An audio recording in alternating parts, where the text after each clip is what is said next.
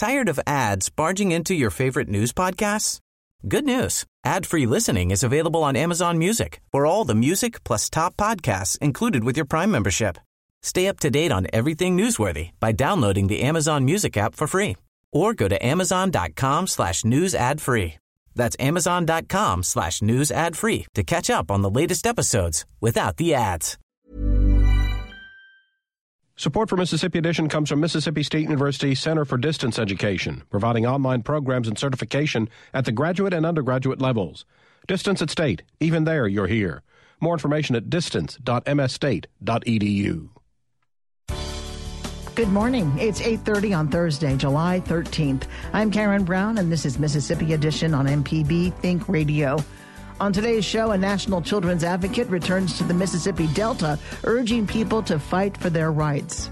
The investigation into Monday's deadly military plane crash continues. TV viewing is one of the top ways families spend time together. Find out how to make that time more educational and engaging for children.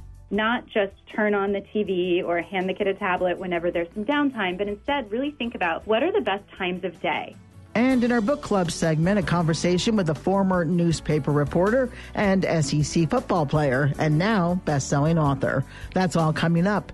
This is Mississippi Edition on MPB Think Radio.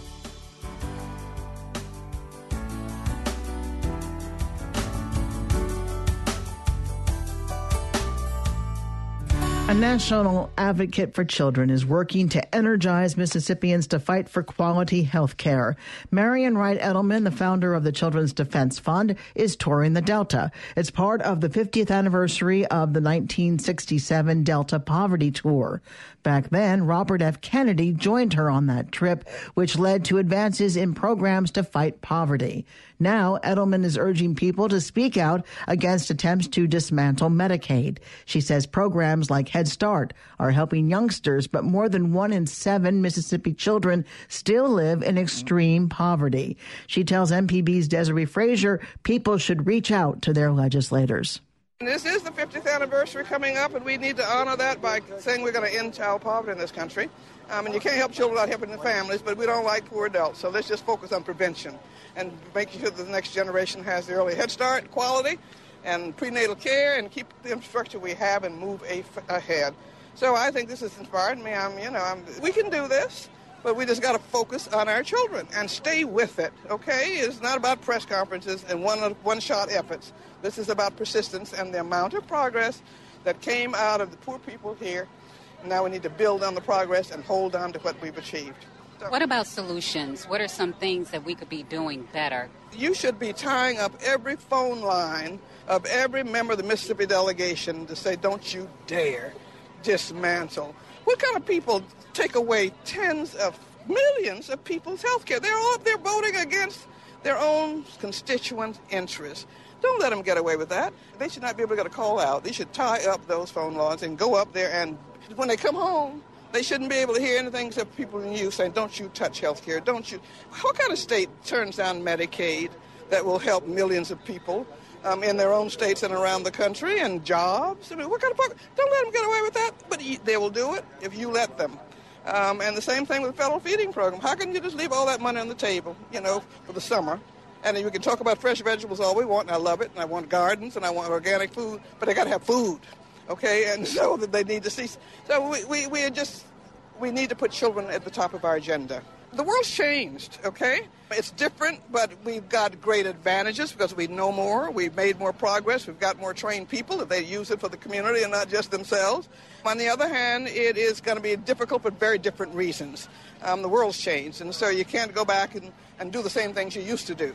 But we look at where we are, and then we assess the power that we have, and we develop the strategies. But we can do it. Look at the miracles of the Civil Rights Movement. The Civil Rights Movement, we had the best meeting in a debate with seven, six generations out at Haley Farm about when did the civil rights movement start.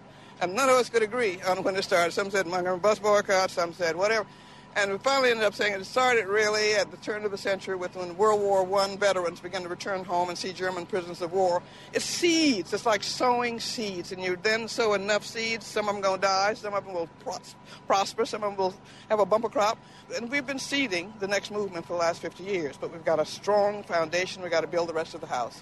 It's disgraceful that America lets its children be the poorest age group in America, and it's going to be our undoing. But you said it was Kennedy that helped turn the tide? Kennedy was able to command the press. I, everybody who came to Mississippi, I used to sort of grab him and say, yo, come on. He was, he was a superstar, but he cared, and he got it, and he persisted.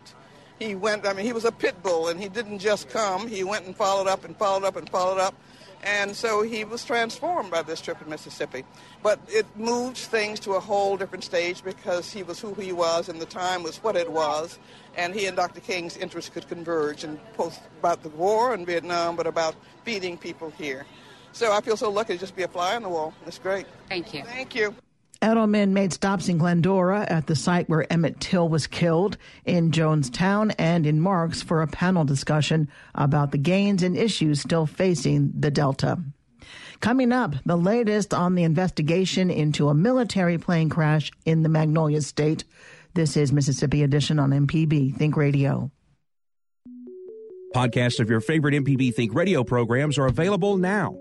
With any podcast app, you can search, subscribe, and never miss a second of MPB Think Radio.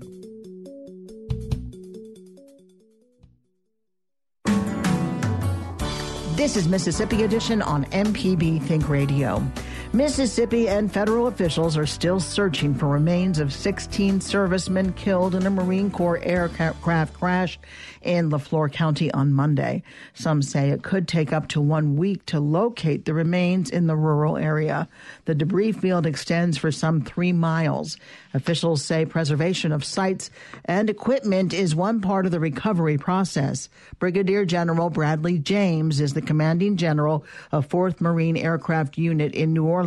He is thanking Mississippians for their assistance.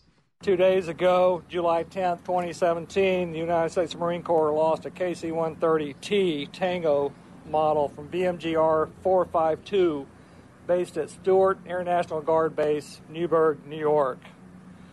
VMGR 452 is within the command structure of Marine Air Group 49 and ultimately under me at 4th Marine Air Wing. The mission of the flight, Yankee 72 flight, was that of airlift of a team from Marine Corps Special Operations Command 2nd Raider Battalion based out of Camp Lejeune, North Carolina.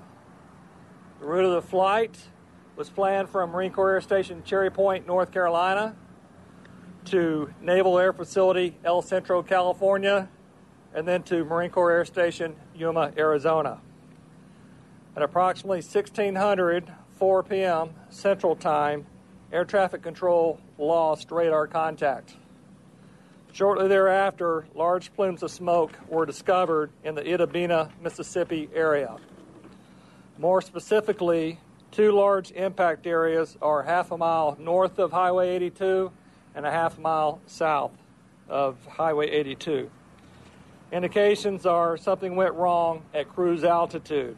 There is a large debris pattern. On board were 16 great Americans representing the United States Marine Corps and the United States Navy. Nine of the Marines are from VMGR 452, Newburgh, New York. Six Marines from 2nd Raider Battalion, Camp Lejeune, North Carolina, and one Navy hospital corpsman with the 2nd Raider Battalion, Camp Lejeune, North Carolina. Family members have been notified. Out of respect for the families, we will not release the names or specifics as of now. Expect the roster of names within the next few days. The members involved in response to the Yankee 7 2 mishap is extensive in agencies and skill sets. We are working through the process in a four, play, four phased approach. Number one, recovery of remains and effects, notification of next of kin. Number two, preservation of the impact sites and equipment. Number three, investigation. Number four will be the cleanup and the restoration of the impact sites. This tragic mishap has brought together many wonderful people from federal, state, and local agencies. I also want to thank the rock solid people of the local area and your assistance in anything that you have been able to provide us. You make the state of uh, Mississippi great. Marshall Fisher is commissioner at the State Department of Public Safety. He says the loss reminds us to honor servicemen and women. What happened Monday is a grim reminder of the sacrifice of the sailors, Marines, airmen that serve our great country. And even though they weren't in a combat situation, it's a loss to families, and out of respect for those families, we appreciate the prayers and support of the people of the great state of Mississippi. It is not a surprise to me to learn of the support of the Marine Corps from the people in Leflore County and from the people of this state. It is not uncommon for Mississippians to be up front at times like this. So thank you for your prayers and your support. The site crash area has been secured by elements of the Department of Public Safety, Department of Wildlife, and numerous other law enforcement agencies. Uh, as you know, undertaking like this is uh, not there's not just one agency; it's a team effort. We have a pretty large uh, area to cover. There are items that are going to be recovered by teams on the ground. Some of these may be unsafe. So, members of the public, if you uh, happen, happen upon any of these items, I'm going to give you a number to call here in just a minute. And it's very important to note that none, none of this stuff should be touched. Removal of anything from any of these areas could be subject to criminal prosecution. Alcohol, Tobacco, and Firearms Bureau federal agency has a lead on that. We've had, been in contact with the U.S. Attorney's Office in the Northern District, uh, acting U.S. Attorney Chad Lamar. If you come upon anything, anything, we'll give you a number to call 1 800 ATF Guns. 1 800 ATF Guns. There are ordnance disposal teams in the area. There is a possibility that the ordnance teams may be disposing of some devices to render them safe. If the public hears an explosion, small explosion in that regard, there should be no need for alarm. The crash is the deadliest military crash in the world since 2005. Coming up, ideas and tips on how to make the most of children's screen time during summer months with educational media. This is Mississippi Edition on MPB Think Radio. On Creature Comforts, we talk about Mississippi's abundant wildlife with Libby Hartfield, retired director of the Mississippi Museum of Natural Science, and a special guest each week. Also, Dr. Troy Major is on hand to answer questions about your pets. I'm Kevin Farrell. Join us Thursday mornings at 9 with a repeat broadcast Saturday mornings at 6 for Creature Comforts on MPB Think Radio.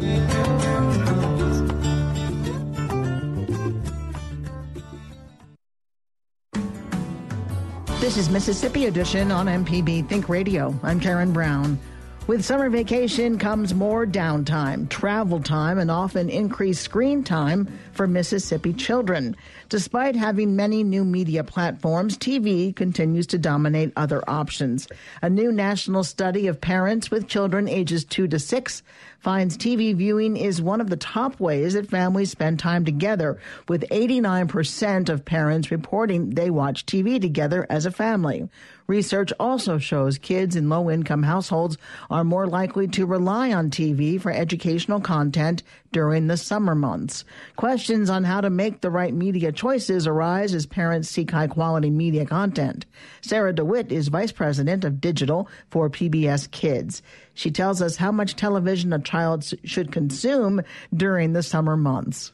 What we suggest is really thinking about what fits best into the family's lifestyle. I mean, there are guidelines from the American Academy of Pediatrics and NAEYC, the National Association for Education of Young Children, but both of them kind of come down to you really need to understand your child and their preferences. So, what we recommend is that a parent be really proactive about it, not just turn on the TV or hand the kid a tablet whenever there's some downtime, but instead really think about what are the best times of day.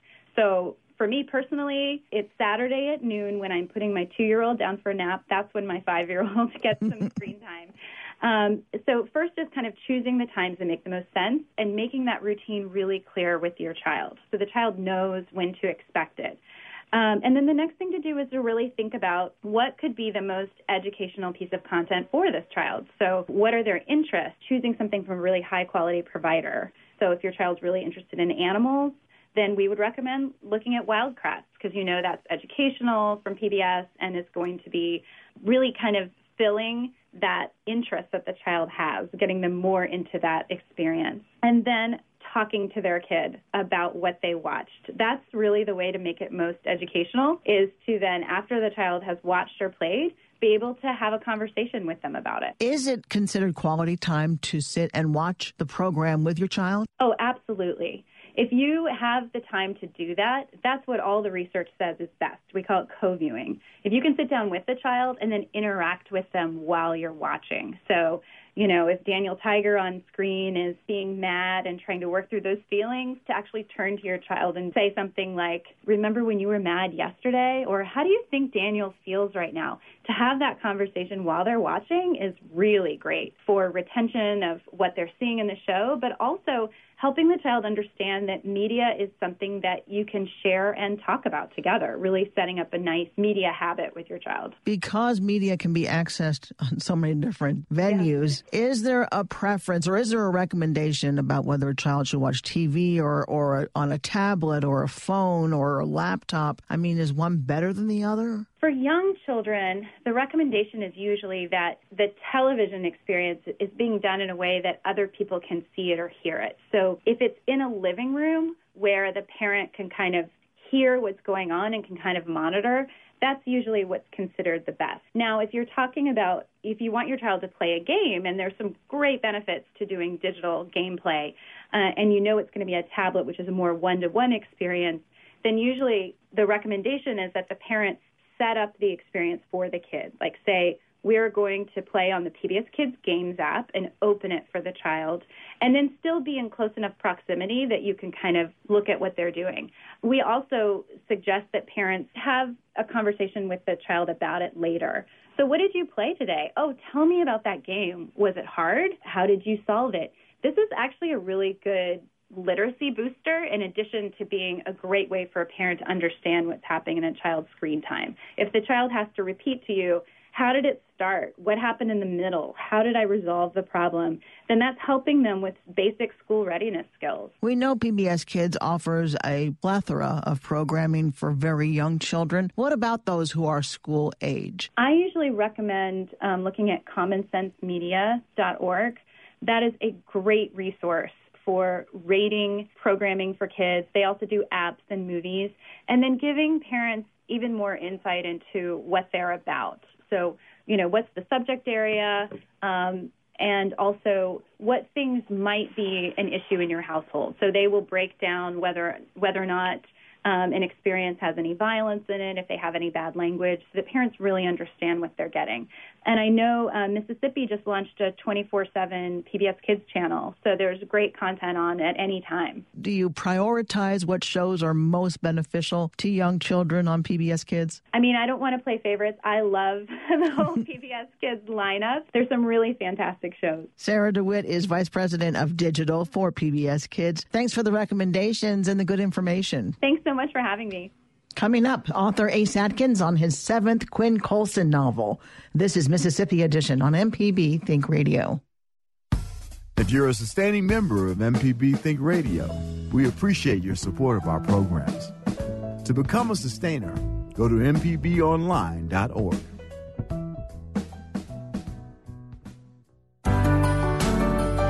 This is Mississippi Edition. Avid Mississippi readers can take a literary journey through the Deep South in this week's book club feature. Ace Atkins is the New York Times bestselling author of The Fallen. The novel is the seventh in his Quinn Colson series. A top crime writer, Atkins has been nominated for every major award in crime fiction, including the Edgar three times. Two of the nominations were for novels about former U.S. Army Ranger Quinn Colson. The Oxford writer tells us his main character is a throwback. I think Quinn represents kind of a an honest man in maybe dishonest times. Fact and truth and doing the right thing, you know, kind of sometimes seem like old-fashioned ideals, but he's he's definitely a throwback to kind of the characters from the, the old westerns and the classic American hero. So he's a he's a fun character to write about. Quinn is a sheriff who is a former Army Ranger. How much does that position play a part in who he is? I think it's a major role. When I came up with this series, I knew that I wanted to do a character and I wanted to do a world and I wanted to do a county that was very contemporary. And when this first started back in 2009, 2010, this is just when we started seeing people coming home from the front. We saw so many people, specifically in Mississippi and in North Mississippi, men and women coming home from the front, trying to make their way in the world to uh, get into regular society, and that's who Quinn represents. He's not a super soldier. He's not Jason Bourne. He's not a Delta Force operator. He's just a army soldier who's come home and really to boil things down, he's finding a completely different front back at home, and he's finding a lot of the problems that he encountered overseas, dealing with corruption, drug running, intolerance, ignorance, that kind of stuff. He's finding it, facing it in his own backyard. So he is the soldier that has returned home to try to make a difference. What about the other lead character, who's sort of his sidekick, Lillie Virgil? Lillie is probably the most fun character I've ever written. Uh, she is uh, straight talking. She is strong. She is kind of the calamity Jane of the series. I mean, for readers who are maybe shocked by a little bit of salty language, they may take exception to Lillie. But she represents. I used to be a newspaper reporter for several years, and I knew a lot of tough, resourceful women that worked in law enforcement. In fact, one of them, a woman named Jane Castor, ended up becoming chief of police down in Tampa, where I where I covered the news. And so she kind of represents a lot of women that I knew in law enforcement: tough, capable and certainly direct as you can get. You write about two books a year, is that correct? That's right. So you're a prolific prolific writer, certainly. Are you under two different publishers or contracts with your Robert B. Parker books and then your own no, thank God I'm not. If if if I was working for two different publishers, I think there could be a little bit of fighting for my time. But fortunately, for for the last oh God, 12 years, I have been with Putnam, and they have been very understanding about my two schedules. And so, when Mr. Parker died, I had just started writing the Quinn books in Mississippi, and uh, the Spencer books that uh, were created by Robert B. Parker are very northern. They're set in Boston, very gritty, very urban. And so, who do they hire but a guy from originally from Alabama, lives in Mississippi to write about Boston? But it gives me a little uh, bit of perspective. It really does. Half the year, I'm writing about things that happen in the Northeast, and I'm able to get a perspective there. And then I'm able to come back home and write about problems, issues, things that are going on in our own community. And that's you know that's really what crime fiction and novel writing is all about, which is to, to look at issues that are in your own community, things that are sometimes ugly, some things that are unpleasant, and uh, talk about them, expose them, and then ultimately, I hope with these books is is laugh at them. I, I think that there's a lot of things in these books that are you're either going to cry or you're going to laugh, and, and hopefully with these books they'll, they'll they'll make you laugh. How did you latch on to this genre? Thrillers, mysteries? Well, I think really the my favorite writers were ones that wrote in this world of crime, and going back to Dashiell Hammett and to Chandler and to John D. MacDonald. And, you know, I think that these writers, and, and even in, in many of the books that Faulkner wrote, were uh, in the crime world, the mystery world. And then for me, coming from the background of being a newspaper reporter, covering the news, it just seemed like the perfect. It wasn't something that's about excitement and thrills. It was really about writing about issues ideas and exposing corruption and, and I and I always like that stuff. I, I always like that as a newspaper reporter. I always like to call it the way it is. And if, if you can't do that as a writer, then I think you're you're pretty lost out. I recently spoke with John Grisham, who produces one book a year. He works on a very strict schedule and you do two books a year. What is your schedule, right? Do you, do you also have like a strict schedule that you follow? Well, I think Grisham makes a little bit more money than I do, so he can, he can take a little time off. Uh, I do have a, a really strict writing schedule. I, um, you know, again, uh, coming from the newsroom, I, I like to come in. I like to go to work. I have an office here in Oxford. I sit down and I work five, six days a week and that's my job. And half the year I'm writing about Boston, half the year I'm writing about North Mississippi. But you'll find me on the square, you know, getting a big cup of coffee, sitting down at my desk, and working on the next book. But it's a it's a hell of a great job, and and uh, this is a great state to write about both in the the wonderful stuff and the great cultural stuff and the great music and the the, the food and the people, but then also you know you got to love the corruption here. so you know if you know again if you can't look at this stuff and, and laugh, uh, you'll, you'll definitely go crazy. Well, this book is called The Fallen. It is a Quinn Colson novel, and we've been speaking with its author, Ace Atkins. Ace, thanks so much for being with us. Thanks, Karen. Always, always a pleasure. The Fallen will be released next Tuesday, July 18th, and Atkins will be at Square Books in Oxford that same day at 5 p.m. Thanks for listening to Mississippi Edition today. I hope you'll join us again tomorrow morning at 8:30 for the next Mississippi Edition only on MPB Think Radio.